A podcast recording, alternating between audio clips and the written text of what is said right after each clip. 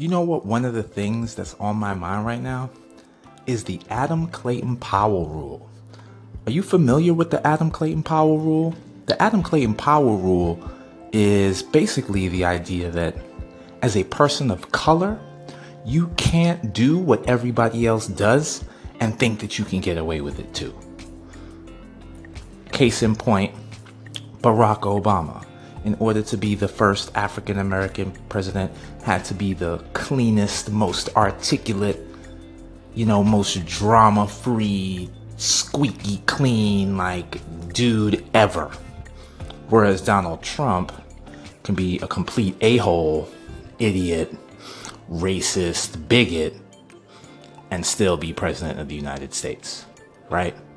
The Adam Clayton Powell rule. The reason I'm thinking about the Adam Clayton Powell rule is because I live in Maryland, right, bordering D C, and I'm thinking about D C P S and the scandal that's going on with D C public schools right now, where they have grade changes or attendance tampering rampant throughout the system. And as somebody who at one time was part of the system, I can tell you that yes, like that none of that stuff is false. All of those things go on, unfortunately. And as someone who myself wants to be a school leader, I have to think about that. And I always have to think about how, as a person of color, the number one thing that I have to think about more than skill or anything else like that is integrity.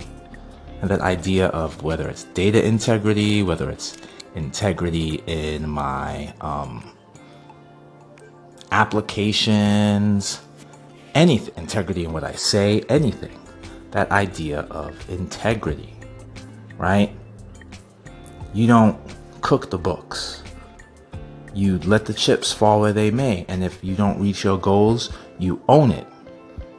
And you say that, you know, I may have not reached the goal, but I'm working towards it. And these are the things I have in place to make sure that we reach the goal. And these are the steps that we've taken, and these are the gains we have made.